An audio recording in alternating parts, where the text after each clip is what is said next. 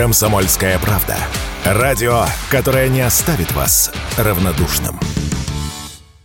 За первую неделю года в России установлен новый рекорд по сборам в кинотеатрах. Это 5 миллиардов 700 миллионов рублей. Из них 5,5 миллиардов приходится на отечественные фильмы. Надо срочно запускать проект. Наш Гриша сорвался. Он человека украл.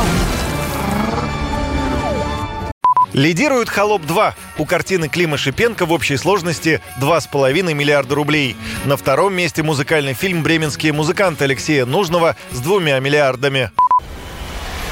Мы начинаем музыкальный фестиваль мечты! Замыкает тройку мультфильм Константина Феоктистова «Три богатыря и пуп земли», у которого чуть больше 750 миллионов рублей. На кого руку поднимаете? Да я на вас говорящего коня напущу. Для сравнения, в прошлом году за январские праздники сборы в кинотеатрах составили 4 миллиарда 400 миллионов рублей. Киносети в сравнении с прошлым годом увидели рост не только в денежном выражении, но и в количестве зрителей. В этом году в январские праздники на кинопремьеры больше людей пришло на 15-20%, рассказал радио «Комсомольская правда» владелец компании «Люминфильм» Павел Паникоровский.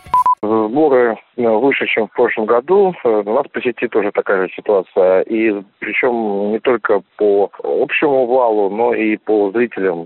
У нас э, зрителей было больше, чем в прошлом году, где-то примерно 15-20%. Я думаю, что это связано в первую очередь с тем, что было два таких сильных фильма для разной аудитории просто охватили несколько шире зрителей, которые готовы были прийти нам на праздники. То есть э, вроде как молодежная аудитория и взрослая аудитория для холопа тоже нормально подходила. И при этом были бременские музыканты, которые там водили детей. Поэтому, так как два было фильма, соответственно, чуть больше собрали, можно с осторожным оптимизмом смотреть в будущее.